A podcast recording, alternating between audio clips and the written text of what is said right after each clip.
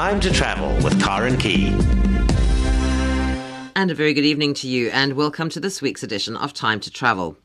On the show this evening, I'll be chatting with photographer Vladia Bajerovska. And um, she's, she's going to talk to us a little bit about the time she spent with the Maasai tribal group in Kenya. Anne Marie Fern, CEO of Stellenbosch 360, will be on the line, and she has some fabulous ideas for what to do with the family during these school holidays. And Paul Gardiner, he's CEO of the Bear Grylls Survival Academy, will be joining us, and he'll be telling us about the launch of the academy here in South Africa. And then food and travel blogger Anel Potgieter will be back with us this evening, and this time she'll be taking us along on her adventures in Zanzibar. And then, just like my law report and health matters programs, there's now a short list of available documents for time to travel. You can find them on Facebook. Just go to travel on SAFM. If you like any of those, post a message there, but please do remember to include your email address so I can send them to you. Well, that's the lineup for this evening. I do hope you'll stay with me and enjoy the show here on SAFM. On behalf of the department, I wish all road users and visitors in our province a safe and refreshing Easter break. Many of us will be traveling to various destinations to meet our beloved ones, engaging in family reunions and religious festivities in celebrating the Easter weekend. As the MEC responsible for transport, among other responsibilities, I strongly appeal to all citizens of Limpopo and travelers visiting our province to be cautious and responsible during this joyous festivity in order to avoid unnecessary loss of life on our roads. Law enforcement officers will be out in full force in all our roads to ensure adherence and compliance to the rules of the road and the law in general. I wish all visitors and Limpopo citizens a peaceful and blessed Easter holiday. Stay alert, don't drink and drive. Rest at least for 30 minutes on every 200 kilometers traveled. We urge our pedestrians to be visible and careful at all times. Speed and carelessness kills. Time to travel with Karen Key. Well, Cape Town based photographer Vladia Bajerovska spent some time with the Maasai tribal group in Kenya, where she documented the lives of the people in Loita Hills. She's turned the photographs into postcards, and a portion of the proceeds will now go towards buying books for their school library.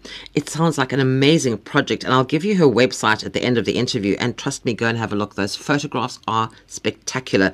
Vladia, good evening. Welcome to the show. Good evening. Thank you for having me here. So, you spent some time in Kenya. Tell me a little bit about your time there.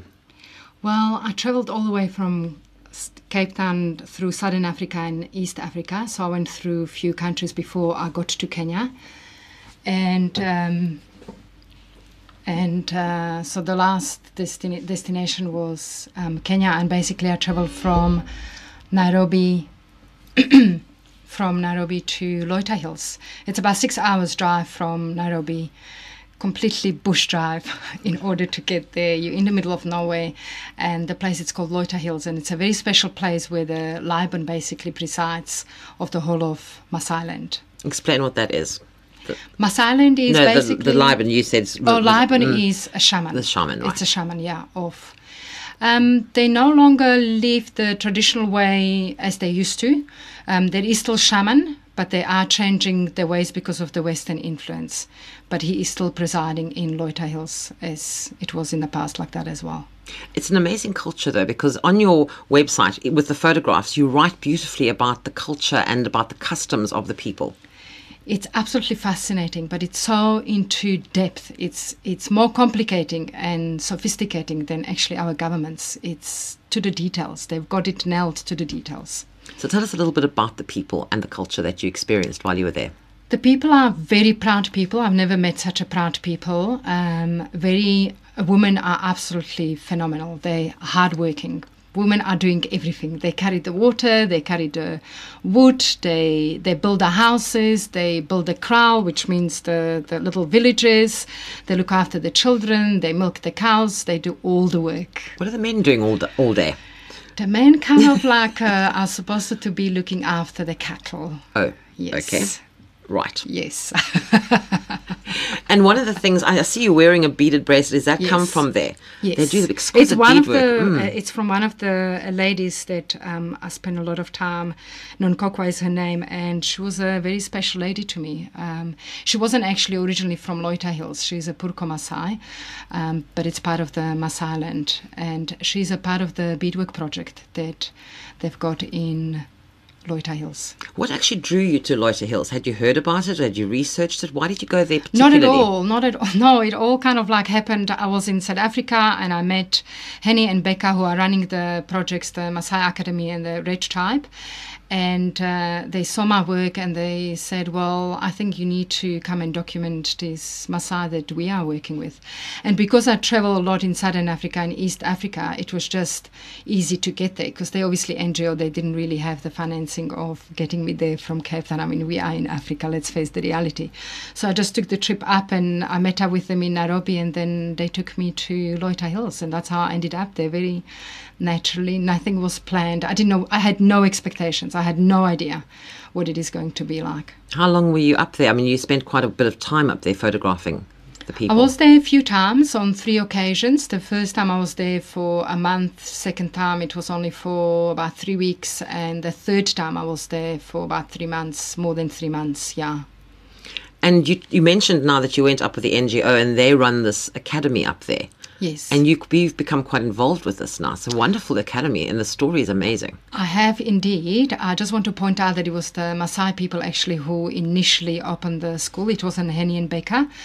Uh, by the time Henny and Becca got there, the school was already functioning and they only had 20 children at a time. And Henny kind of came and he asked Amos, who was one of the initiative to, to build the school, it's like, uh, what do you need?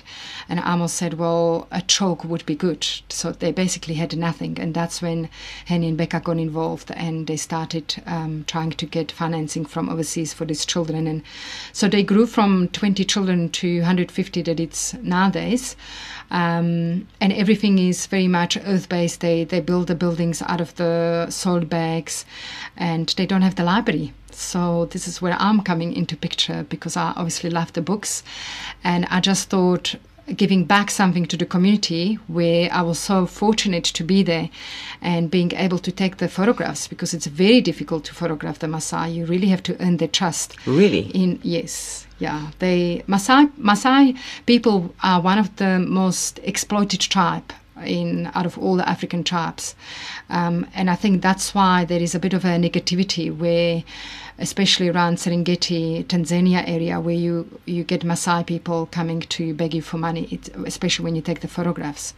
Uh, so I was very fortunate and. Um, the reason was that I, I, managed to earn the trust of the people, and o- obviously the fact that Henny and Becca was there before me, um, they knew that they wouldn't bring somebody who is going to exploit them. So this is the way of me giving back to the community. So tell us about the project now. You've taken these exquisite pictures, and now Yes. So the idea is that you purchase the set of postcards um, on my website, and in one package there is six uh, postcards, and you get a child to write a message on one of the postcards. And if you come from South Africa, you send along with one of my postcards. You send the postcard from South Africa, and you send it to Maasailand, and uh, children on that side will then collect the messages and see these amazing messages from all over the world um, and places like South Africa. They've never seen South Africa. Um, and I'm trying to cross the borders through the messages through children. Um, and then when we build a library, because this is for building the library, when we build a library, all the messages are going to go up on the wall, and then I'm going to go and document the, the messages from the children. Now, how it works is that a portion of the proceeds of the sale of these postcards Yes. go towards funding books for the library. Yes. Well, we need to build a library. Well, for the library first, yes, and then the books, yes. Yes. Yes. Gosh, and then that's wonderful. So if we buy a pack of these postcards, we get a child to write Yes. on the back of one of these photographs, Yes. and plus add in a, a, a postcard from wherever you are. Yes. That's fantastic. Wh- Where did this idea come from? It's a wonderful story. It's it's um, actually happened very organically, um, and it only came out two months ago. Actually, I was planning completely something else, and because I am a professional photographer, I never wanted to deal with the postcards. But I was just trying to figure it out how to cross the messages across the border, and I was going to initially sell the photographs online, but it, it just something wasn't sitting well, and then I came out with this idea, and as I started started thinking more about it, it just kind of makes sense um, because of the messages. Maasai tribe, uh, Maasai people are very well known about crossing the messages from one village to another village. This is how they function in their daily lives.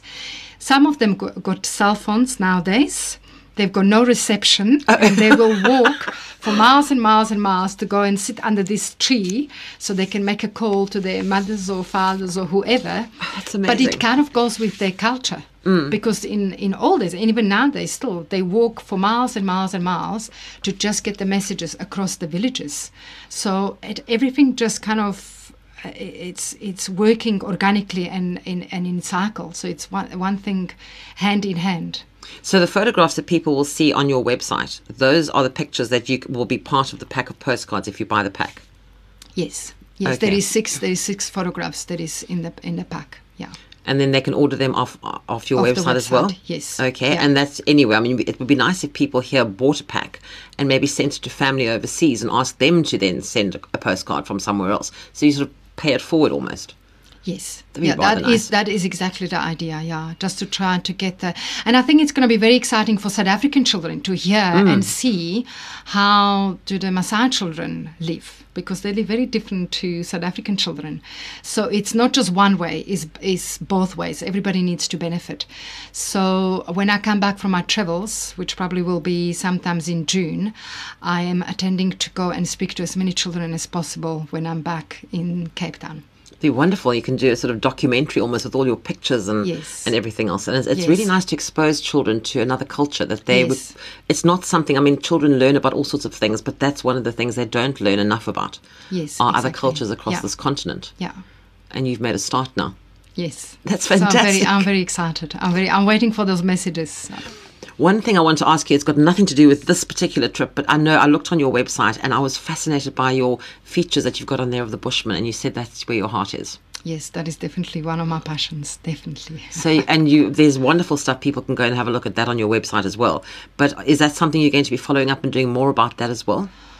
Yes. So at the moment, I'm busy with this campaign, and then um, again, it flows from from this campaign that I'm going to do the exhibition in Prague in August, and that is about the Red Tribe woman. Um, that they do the beadwork that we mentioned earlier on, and I think after that, towards the end of the year, beginning of the next year, um, I'm going to go and see the Bushmans of Southern Africa. You have a wonderful life out there in the quiet and the peace of the bush. It sounds all very romantic. Yeah, but it's tough, And it, sure. it is very tough, but it's fantastic. It's amazing, yes. Now, we were just discussing when you got in here the traffic and the, the hustle and bustle of the city life. It yes. must be quite a shock almost not, for you. Yeah, I'm not going to miss that one. That is for sure. Definitely, yes. So this is great. I mean, so if people want to have a look at your website, I'll get, the website is vladia.org. It's V-L-A-D-I-A, vladia.org. You can click on the projects tab and then on stories unite us. That is the one that takes you to all the Maasai information. That is and correct. it's not just pictures. You've written about it as well, so people can read Yes. the story There as well. So it's not in- just the pictures. Yes, I'm a storyteller. yes, and a very good one, I must tell you. It's very engaging. It's very, it, it almost brings you into you. You feel like, especially with the pictures, they're very evocative. Those pictures, they they're quite. You, you almost startled when you when you, I, I found when I was going through them, you sort of almost looked at them and thought, "Gosh, you know, they were absolutely very emotive." oh, the pictures. thank you. Oh, that's brilliant. That's exactly what I, what my aim is. Yes. Yeah, it, it To just, feels it's very, make- yeah. mm, it's there's more depth to them than just a picture. So you definitely need to go and have a look. because of the person I am. Probably it's, you can Yeah. you can actually see your passion Yeah. in the pictures, which is, Yeah. is quite phenomenal because you don't often see that, and you can actually see that with You need yours. that, You yes. Mm. do, and this, as I said, the story is there. You can read about it, look at the pictures. Definitely go and buy a pack of postcards and get your children, or send them to family who have children anywhere in the world. Get them to get their kids to write on the back of one and include include a postcard from wherever they are. And send it off. And the address and what to do and all that's all Everything in the is pack. on the website. And it's all Yes. there. So you don't have an excuse. Everything is there, There is sorted no out for you. excuse, That's yes. fantastic. Vladia, I think it's a wonderful project and well done to you on coming up with something like this because we need new ideas and this is a wonderful new idea. So thank, Thank you very much. Thank you for joining me. Thank you. I was chatting there with Cape Town based photographer Vladia Bajerovska, and she recently spent some time with the Maasai tribal group in Kenya. For more information, you can take a look at that website. The address again is vladia.org, V L A D I A. And if you'd like to read about it, as I said, go to the projects tab and then click on Stories Unite Us, and you'll find all the information there about the postcard project and how you can get involved too. I think it's a wonderful thing to get your children to do. Time to travel with Karen Key. Well, schools break up tomorrow, and you'll be looking for ways to entertain the family. Well, there's no better place to spend quality time with them than in the city of Oaks, which you may know as Stellenbosch, where family friendly and kids' activities abound, and farmyard experiences to Easter egg hunts and loads more. Well, to fill us in, I'm joined now by Anna Marie Ferns, and she's CEO of Stellenbosch 360. Anna Marie, good evening. Welcome to the show. Hello, Corin. Good evening. It's wonderful uh, being on your show. So I was looking through some of the things there, Anna Marie. Um, you do know that the holidays are just over a week long. I, d- I don't think people are going to get to be able to do all of that in just a week. Uh, Corin, now, you know that uh, Stellenbosch is the town of inspiration and innovation. And uh, so many people come to the town really to enjoy it because it's not just paying a visit to Stellenbosch. Stellenbosch is there to experience. And to experience it, you have to stay, you have to sit, and you have to savor. And that also is very much applicable to the whole family. And especially this weekend, Karen, there is simply so much to do. You have mentioned the, the Easter egg treasures and Easter egg uh, hunts that will take place almost on every every wine farm, wine estate. You have fantastic activities that families can participate in, and not only on the wine farms but in town as well. You know, come and enjoy the lovely restaurants, the cafe culture that we have. Sit outside. We have the beautiful, beautiful weather, and and just enjoy every moment. So, uh, Karen, no, simply a a heaven for uh, wonderful Easter activities. You know, just on Friday evening, you can go on a full moon hike at Delvera. Who would not like to do that? And you can take your children uh, along. You can have wonderful meals at Spier with seafood braais. You can do the eagle encounter there. You can even do wine blending there. And the whole family can, uh, can participate. What? If you look at just the markets that we have, Karen, on a Saturday, the slow food market at Oude Oude Libertas, where you can eat your hot cross buns, your pickled fish. Uh, also, they have Easter egg hunts, organic roasted chickens, etc. And then go to Root 44 at the Dacia market with jumping castles. They have music. They have, and you can just simply enjoy every moment. Middelvlei. You go to Middelvlei. You have a boerebraai. It's kid friendly. They have non-alcoholic tastings. They bring in little programs on all the farms to really see to it that kids enjoy themselves. So, uh, Karen, uh, a great place to be in. And as I said, Stellenbosch is the town of inspiration. It's a forever young town. But We I- have professors, we have students, we have young professionals, we have fantastic people that you can connect with. Well, as I was saying at the very beginning, though, there is so much to see and do there that it, it will take longer than a week for everybody to see everything. So, as you said, it's one of those places I think people can keep going back to because, you know, there's things like the Giraffe House Wildlife Awareness Center, there's Butterfly World, there's all those extra things that people can just go out possibly for a weekend and do if they can't make it for the whole of the school holidays. Oh, most definitely. And that is exactly the trend what we have in Stellenbosch now, is that people simply do not just come and stay for a day or two. They now stay for four or five days. And what we also find, uh, uh, especially with uh, the foreigners coming to Stellenbosch, they would stay for a week and make Stellenbosch their stay put hub. And from Stellenbosch, they will then visit all the surrounding areas like Cape Town, Franschhoek, Paarl, etc. So it's very much becoming a place where you can really stay and enjoy. Now, Anne-Marie, a number of this events happening over this Easter weekend. For example, there's Easter lunch at Lanzerac, there's Easter Sunday lunch at Dornier, at Hazendal. Yes, there's all those. Now, there's a lot of those sorts of things. Are those already all sold out, or how do people find out if there's still place available for those things? Um, currently, the best would be that you go to our website, www.stellenbosch.travel. It's very easy. Uh, or you can also physically come to our office. It is the tourism office in 36 Market Street. And it's open on Friday, Saturday, Sunday, Monday, and they will give you all the information. But people can also call, and of course, uh, we have very, very many people calling in for information, and it's 021 883 3584. 021 883 3584, or just follow the I board in Stellenbosch for information, and it will lead you to our office. But as I said, wonderful place to be in. And as I always said, Karen, is Stellenbosch is not a visit, it's an experience. And I truly believe if you have not been to Stellenbosch yet, if you have not yet experienced what this beautiful little town can offer, you've actually not lived. I just want to ask you about some of the things there that people might not know about, Anne Marie. Things like the Delvera Agri Village, for example. That was the one thing. And the other one was um, Vredenheim. It says you can meet the big cats of Africa there.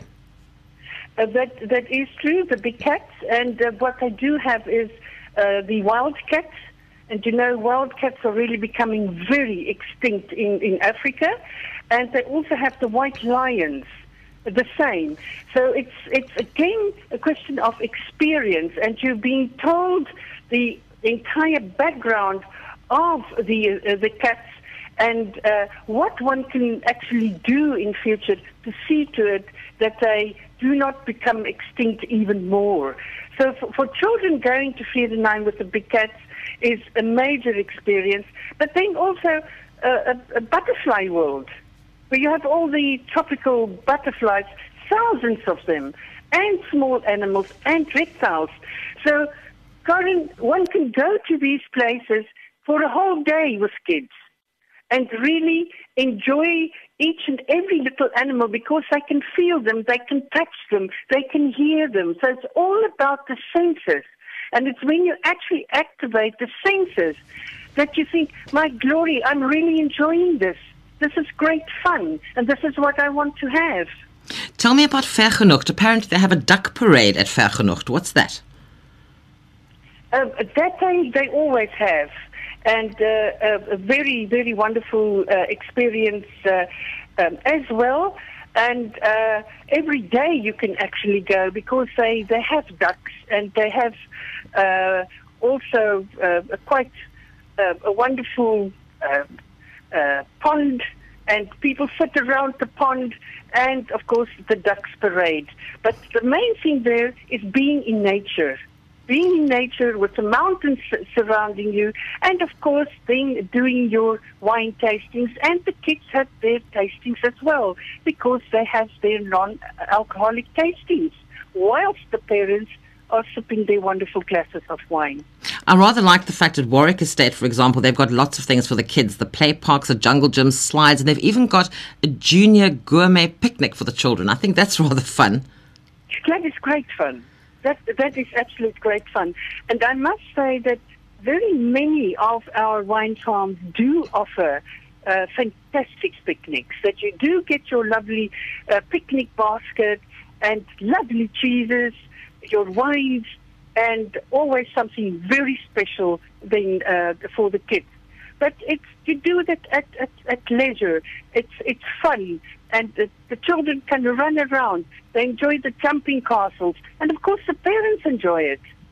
And I know um, the, the website we, we said was stellenbosch.travel. If people are wanting to find out more about what's going on over these holidays, and also if they're looking for accommodation as well, is accommodation on that website as well?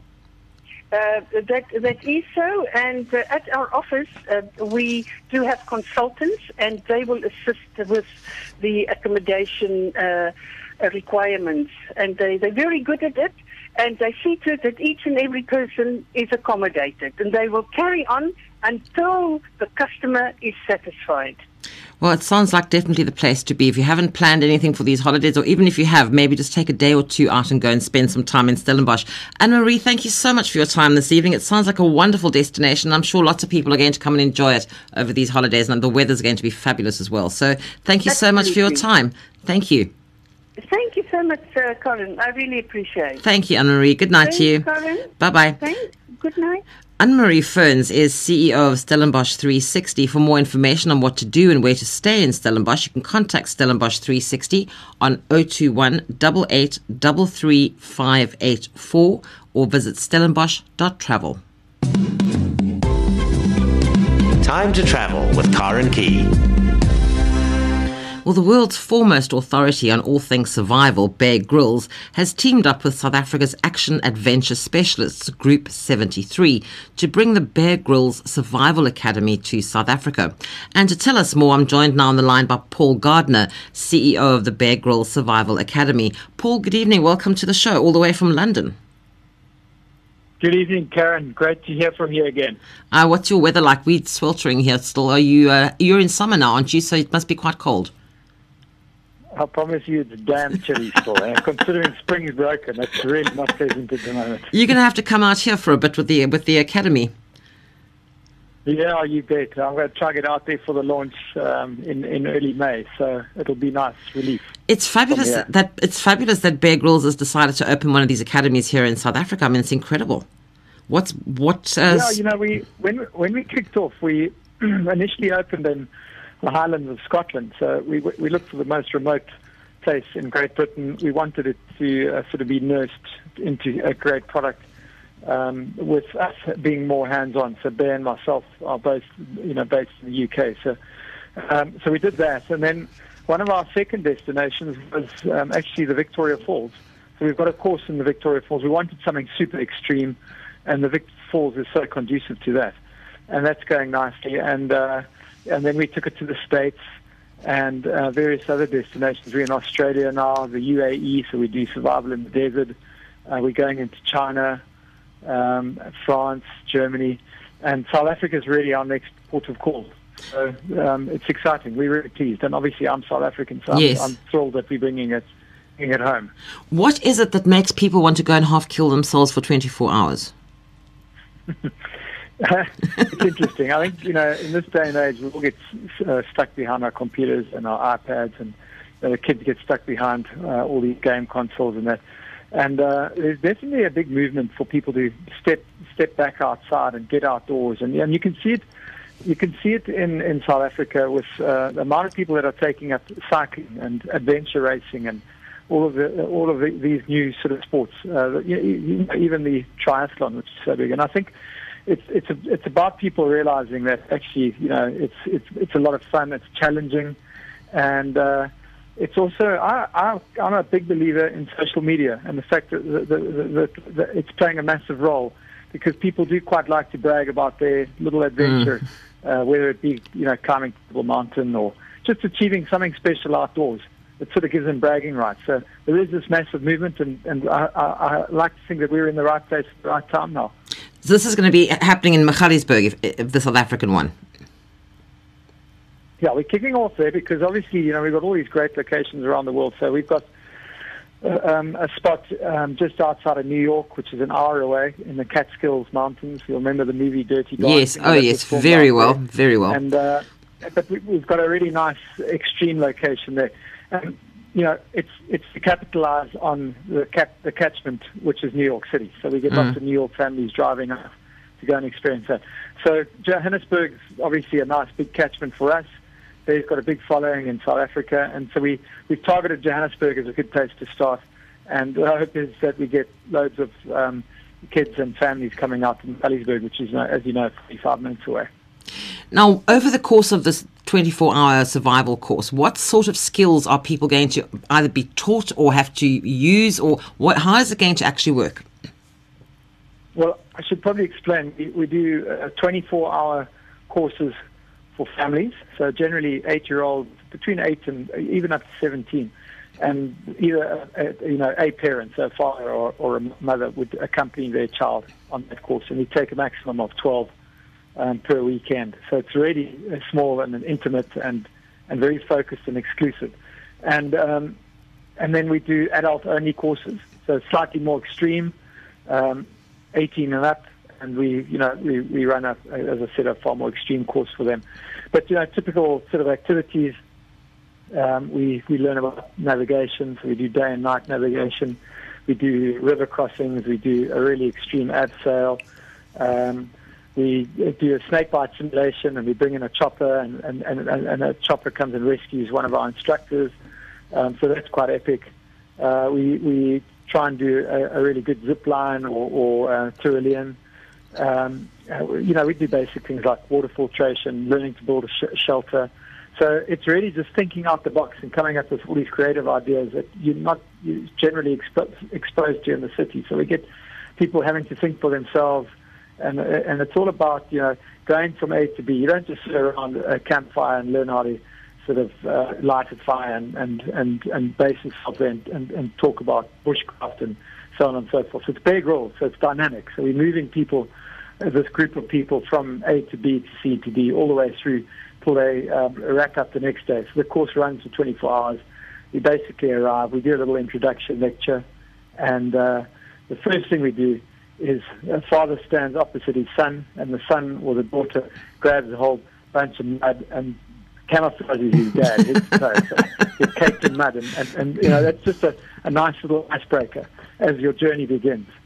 And then, of course, with any Bear Grylls experience, it's not complete with a without a gross eat challenge. Well, I So was going to say, you know, I, something. I read I read the press release and it said that you can expect some very exotic snacks. Now, having watched the Bear Grylls show on TV quite a lot, um, I, I don't think I could cope with Bear's version of an exotic snack. Uh, we we keep it a little bit more simple than Bear does, because uh, obviously he goes to some other extremes. Um, he's just done a big reality show in the UK, which I hope will be broadcast in in um, South Africa shortly, called Mission Survive. And he took a bunch of celebrities out to um, the jungles of Costa Rica. And one of the challenges was, and he did it in one of his episodes, where he drank his own urine to rehydrate himself. So Okay. he got all of them, including Mike Tindall. You know, he's Yes. the granddaughter of the Queen. Yeah, I know. Yeah, the And, rugby uh, player. Yeah. He got, got all of them to drink their own, own urine, which is quite interesting. So they Yeah. all did it.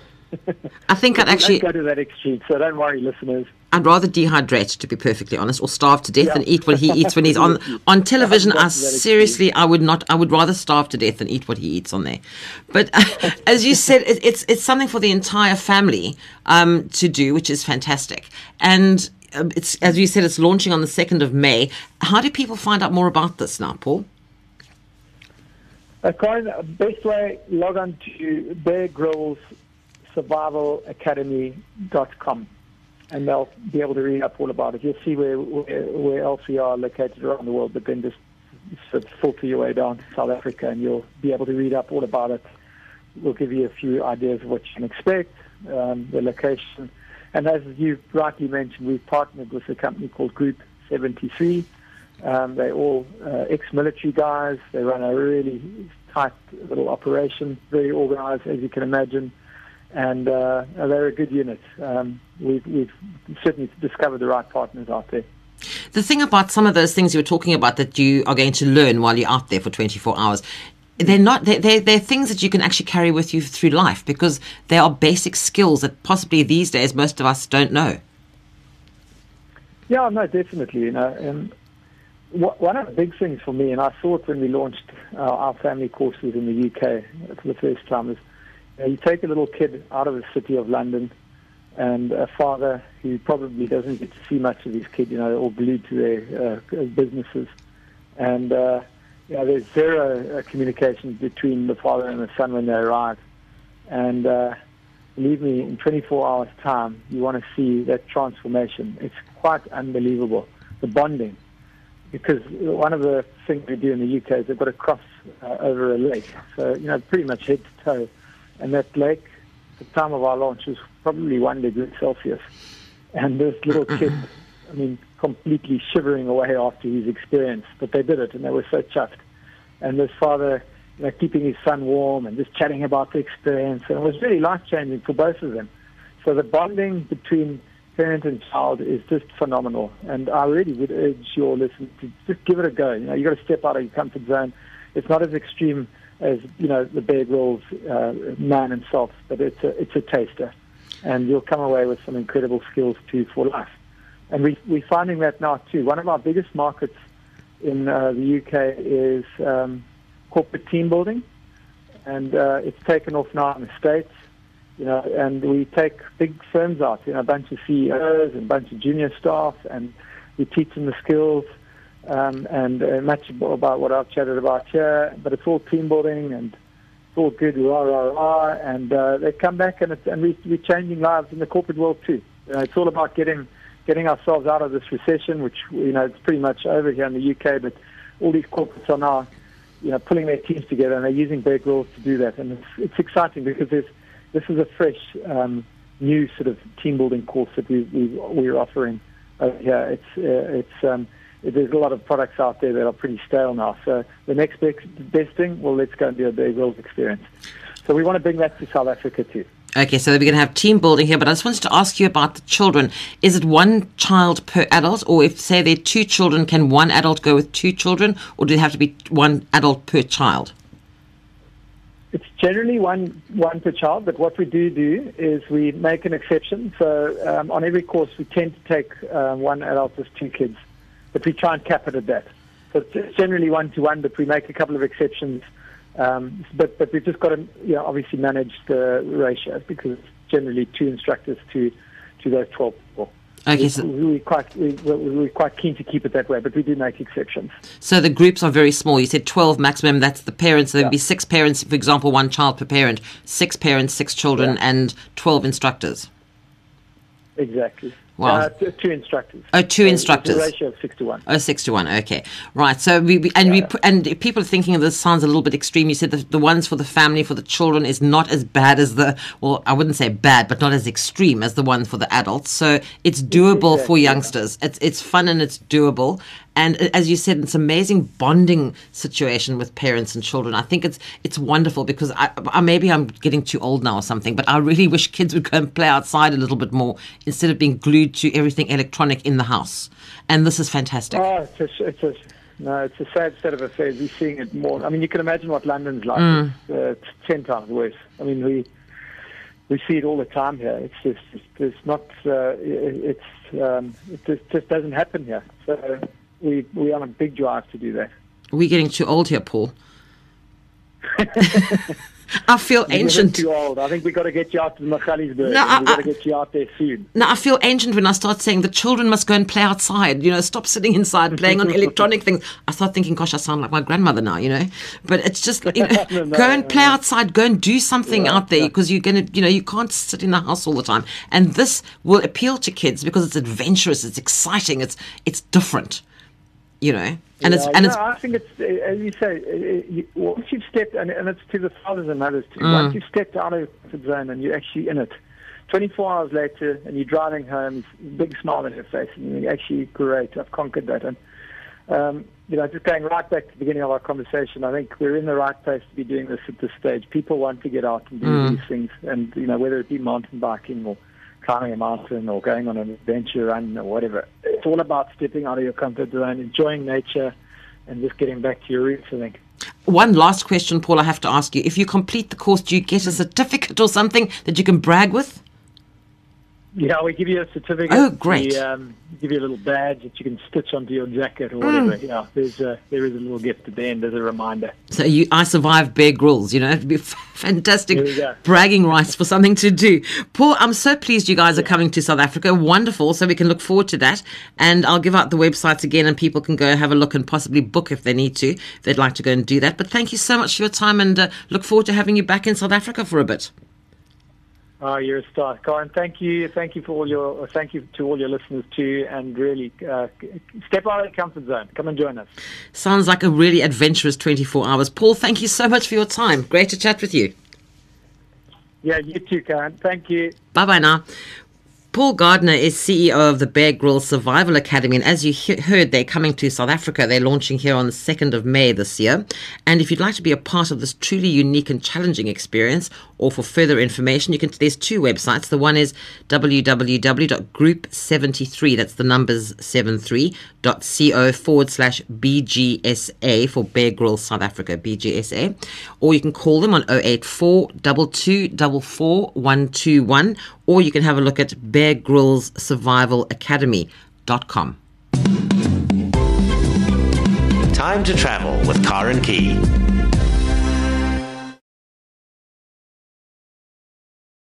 Anel Potgieter is back with us. The last time she was here, she was telling us about her trip to Dubai, to the food festival there. But before she went to Dubai, she also popped along. She has had a very busy year this year so far. And it's only, gosh, March. Um, Zanzibar. You went to Zanzibar. Anel, good evening. Welcome back to the show. Hello, Karen. It's so wonderful to be back. What were you doing in Zanzibar? Yeah. Um, Other than eating, I'm assuming. yes, I'm always eating a lot. Hey. Oh, uh, the the Diamonds La Gemma dell'Est Hotel in Zanzibar invited me to go and cook with their chef Prabhakar Kumar. So I went along, um, and Zanzibar is such a wonderful place, Karen, because you climb on here at seven o'clock in the morning. And by one o'clock, you can sit with a cocktail on the island. Wow. You know what I'm saying? That's It's- quick. That is one of those things. So the flight is is, is, is, is about four hours or, or three and a half, four hours. And then you're there and you don't have any um, jet lag. Bro, It's just like an, an hour this way or that way. So so you get there and yeah, by one o'clock you lying on the beach. Well, that is how fantastic Oh, it is. Zanzibar okay. is just amazing. So th- this hotel is on the north coast of Zanzibar, and it's a lovely, I think, family place where you can take your family to because um, it's huge. Um, loads of um, uh, the accommodation is fantastic, and then all these restaurants. I've got about four restaurants on this place. You can have your pizzas, you can have this, but all the beaches are, you know. Zanzibar's beaches are just How long were you there for? I was there for a week. Oh, wow. Okay. Splendid. Um, for one day, I think I spent five hours in the water. Okay. Put my cozy on. I thought, I don't know anybody. Close my eyes, and I'm just going to go into this water, and I'm going to stay there, come out, and stay there. And it was absolutely amazing. The water's not like cold, cold, and it's not like hot, hot. You know, Just- just right. It's just like perfect. Yeah. So I cooked there, but I first want to just talk a bit about Zanzibar. Um, it only got its independence in 1964. You know, for me, that's interesting. It's very recent. It's very recent, so it's quite a young nation, and they're part of Tanzania. So Zanzibar is part of Tanzania, and um, there's two presidents. The one president is resident in Zanzibar, and the one president is resident in Tanzania. Okay. And they've got two flags as well: the Zanzibar flag and Tanzania flags. And there's everywhere there's two poles with one flag and the other flag, similar colors. But the flag is just a little bit different. But there's always two flags, and I didn't know that. I found it very interesting. The people are, are we all know the people are quite poor, but they're peaceful. You know, um, I think the people and the crime rate is very low there. You know, so it's a very peaceful nation. Nation, and then for sure their biggest food wise is um, they eat fish and they eat rice with every single meal. And Karen, you know, a fridge for the local people is a foreign word. They don't know fridges because in the rural areas there aren't electricity, so they don't have fridges or stoves or anything like that. And they get their food fresh every single day. What a joy, you know. So always fresh fish from the beach, and always rice with a meal every day. So it is just amazing. I went to a small little fish market there and um, I saw the most beautiful blue crabs. It is just amazing. And it's so beautiful. The fisher boats, there's no harbor. The boats are just standing on the sand Oh, just like on the beach. just on the beach. They're just go out on the beach, and then there's little slab and it, with a cover, and they put all the fish out there and they sell it to the locals. There's no foreigners in those areas, so I would suggest people if they go to Zanzibar is to not do just the beaches, go to a little village and walk around and see these things because. It is uh, amazing. I saw these um, octopus. There was like ten octopuses in they they weaved a basket with the palm trees with the dried leaves, and that is the way they carry the the octopus, and it was absolutely stunning. And then another thing is is is you know it's a spice spice island. I found out why vanilla is like so expensive. Do you know? Yes, why? no, please tell me because every time I look at it in the shop, I just about have a heart attack. That and saffron, I look at the two of them and think, no, I'm not having those. Um, v- vanilla is, is I, don't, I don't know why saffron is so expensive. I must be honest, I don't know why, but vanilla, uh, they told us, is because it gets uh, pollinated by hand. You're joking. I didn't Yeah. know that. I heard it, uh, the, the, and I don't know if this is true. So I just spoke to people. So this is all on hearsay. I didn't go and research this afterwards, but they say the bee are extinct that actually pollinates vanilla. So they actually do it by hand. I, I asked them how do they do it by hand. and They just said like this. I just showed it like you know with the two hands pollinating this thing. So it was fascinating. Sure. Yeah. And then another interesting thing is the cinnamon tree. We all know cinnamon bark. Um, that sweet, beautiful thing that we use in all the sweet stuff. But did you know that the, the roots they use for Vicks? They make Vicks. The stuff we use when, we, when we're sick. Yeah, that stuff. Yes. I didn't know that. It, it, they gave me root and I tasted it. It's like menthol, menthol, menthol. So it's I didn't know that either. So I found that out there. And then as well, the other thing is uh, how do you make white pepper? I didn't know that, but they had all these beautiful pepper, fresh peppers, green, red, and black. And these are just the aging of it, the colors. And they sh- told us that white pepper, you take the green pepper, you put it overnight in water, and you just take the skin off the next day of the green pepper and you dry it, and then you get white pepper because it's not like just a drying process. You have to take the skin out. So, all these interesting facts. And then the other thing is that was fun for me was the Coca Cola of Zanzibar is coconut water. They call it coconut, um, the Coca Cola of Zanzibar. And they love drinking that all over the place. They made one for us, and um, yeah, all these guys, coconut water is Coca Cola. Karen, I have to ask you because I saw a picture on your blog which fascinated me no end. Yeah. Was this thing called the lipstick plant? Yeah. I've never seen that before. and they just call it lipstick plant.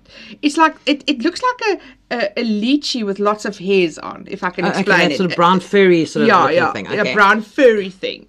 And then when you open it out, up, it's got all these little seeds in it, and these seeds are covered in this red powder, and they actually make lipstick of it. So they do make lipstick from the lipstick plant. Yeah, they actually do make lipstick, and that's what they call it. And they actually put it on our lips and stains your lips. It is fascinating, but it's beautiful, isn't it? It is just this. I, I was blown away. I'd never seen this before, and I'd never, I didn't know that. Yeah, yeah. And then another one is, is the nutmeg. That's so beautiful. We only know the inside of the nutmeg. That's the nutmeg. Yes, that's I nutmeg. I saw that, and that it's the most peculiar looking thing. It looks almost like a coconut, the way it looks in the picture. Yeah.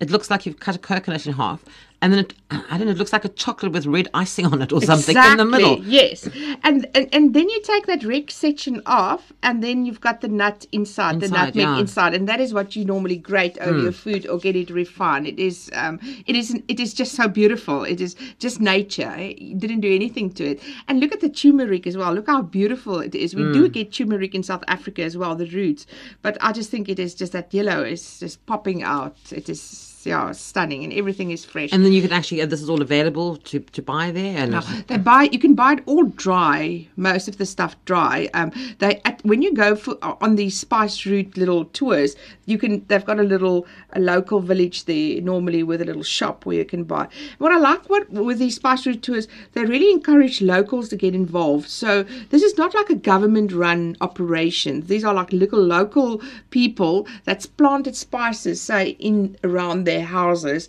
and then they will take you around their houses and tell you about the spices. So they're making a bit of money out of that. you went with someone called ZanTours. Yes, yes, and they're very, very knowledgeable. These guys, you can just sit and listen to them the whole day. They're brilliant, ZanTours.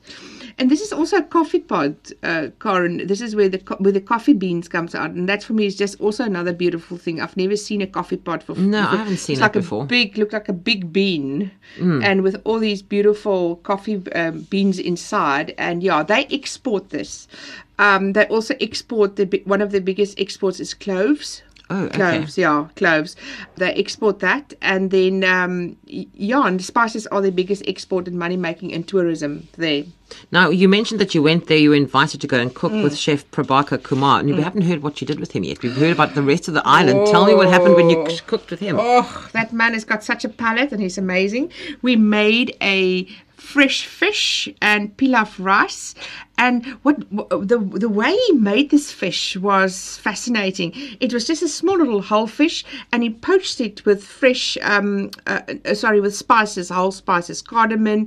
So you just throw a, a cardamom you throw cinnamon you throw pepper in water and you poach your whole fish in it. And then he made a pilaf rice.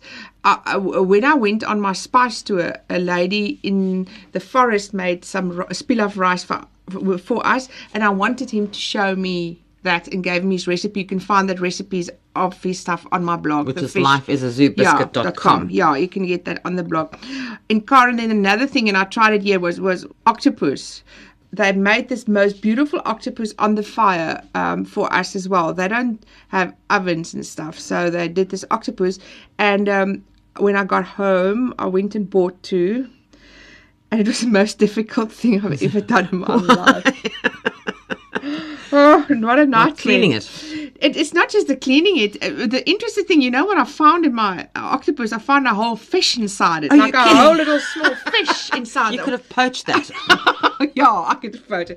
But it's difficult to, to get right, um, I must say. So I think I'll go back to to La Gemma dell'Est Did you do it on the fire here at home, or what did you do with it? No, I boiled it for about a half an hour to 45 minutes. And then I did it the way they did it um, in Zanzibar is they just put a bit of, bit of oil in the pan and lots of spices that they fried very fast. Oh, okay. But it spatters and it Mm. and in your eyes and all over the place. I- I'll, I'll, I'll just go and eat it in a restaurant, thank you. yeah, so This is safer. yeah, yeah, Zanzibar is a, a fascinating place, and if if we look at vegetables, it is okra is a big thing. You know, I love okra. I love that slimy thing, and a lot Mm. I of people like don't. it. Yeah, don't people like it? But um, yeah, and then chef and I, what else did we make? We make pita fries. We made this. Oh, this lovely little salad. I can't remember the name now, but Karen, it is so simple, but it's the way you cut it. The chef showed me how to finely cut cucumber, finely cut tomato. I'm talking about fine, fine, fine. So it's cucumber, tomato, and onion. That's it, the basics. Oh yeah, and carrots, julienne, just fine. And the only thing he added was quite an amount of salt, seasoning, and lime, fresh lime. That's it. That's it. okay. And you always eat that with your fish there, and that's what they eat there. And you also you did lobster. You did some stuff with lobster as well. He did a lobster hmm. bisque for us. yes. I didn't cook it No, but he myself, but, cooked it for he you. cooked Karen. oh, I nearly went, died and went to heaven when I tasted his lobster bisque. It was this beautiful. I don't know how he did it, but it popped into my mouth like crazy, and with like a lobster salad. Um, I've never tasted flavors like that in my life. It could have been in a Michelin star restaurant. It was just amazing. But I think it's because I get this fresh produce It every day. makes a big difference. It makes a big difference. Ek bedoel, it comes straight from the sea. No fridges, straight into the pot. Ek bedoel, how you can't get better than that. You know, so I'm assuming somebody somewhere like Zanzibar. You mentioned the water and the beaches. What water sports are from the hotel? I mean, can you do lots Yes, of that? yes, Did, did you of- do anything? no, I didn't do anything. Oh. I'm still a bit shy. Oh, right, own. okay. You know, when you go to uh, uh, for romantic islands, it's all couples. oh, and, right, okay. so I um yeah, but there are water sport. There's skiing. There's canoeing. There's all of that stuff that you can do, and then they take you on these snorkeling outings. I did it before, and that is just if you want to snorkel at Zanzibar is a place you see the most beautiful fish underneath, and the the, the water is clear, clear, clear, hundred percent clear. Um, if if you sit from in in the plane you look down, it's just just beautiful. It's like what you see in movies, you know. Yeah. So there's lots to do at the island, and they've got all these. They've got volleyball on the beaches, and they keep you busy. I keep myself busy with gin and tonics for quite a while. Okay, but you said this is a family destination. It is somewhere for the kids. Yeah, lots yeah. to do for the kids, um, lots to do for adults as well. There's themed evenings, there's themed food evenings, but I think a lot of people that uh, um you go to the beach and you actually book your little chair for the day, so nobody takes your chair under your little um, shade umbrella, not umbrella, like a little wooden shacky thing. And um, you spend the whole day on the beach and just keep yourself busy with water and sports and food from all the places there, and lots of gin and tonics. And then they've got the swimming pool as well, you know. And inside the swimming pool is a jacuzzi inside the swimming pool. Karen, can you get better than that? I'm surprised you came home. yeah, and the bar for sure. It's also, Oh, well, you yeah. know what I'm saying. When I get my gin and tonics, you just swim there and get your gin and tonic. Okay, well, I'm su- surprised you came home. Glad you did, though. My husband's also surprised. Yes, well, you took him on your next trip when you went off to Shanghai, so we'll Yeah. talk about that next time. But he, so he did get taken along. Yeah, the, the, next yeah, time. yeah. He got. He was fortunate to come. Very with. fortunate. Very. We'll talk about him and your trip to Shanghai next time. Anel, once again, thank you very much indeed for joining us on the show and having a wonderful time. And uh, yeah, we're all very envious. As I said, you want to see the photographs, amazing pictures, and a bit of the story of what she did in Zanzibar. Take a look at Anel's blog. It's lifeisazoobiscuit.com, and you'll find the most amazing photographs and the stories. It's all there. Anel, thank you very much. We'll see you again soon. Thank you very much. Thank you. I was chatting there with Anel Potgieter, and she's a local Cape Townian. She's a food blogger. Her blog is, as I mentioned, lifeisazoobiscuit.com. Take a look at all the places she goes, things she does, people she meets, and the food she eats. So take a look at that, and we'll be back with her again soon. And that's it for Time to Travel for this week. I'm Karen Key. Thanks for joining me this evening. And if you've missed any information, you can find it on Facebook, Travel on SAFM, or email me on travel at safm.co.za. And I'll be back with you on Monday evening with the Law Report when I'll be joined by attorney Michael Bagram. It's time now for nighttime music with Stephen Kirker. Hello, Stephen. Off to Zanzibar, are we?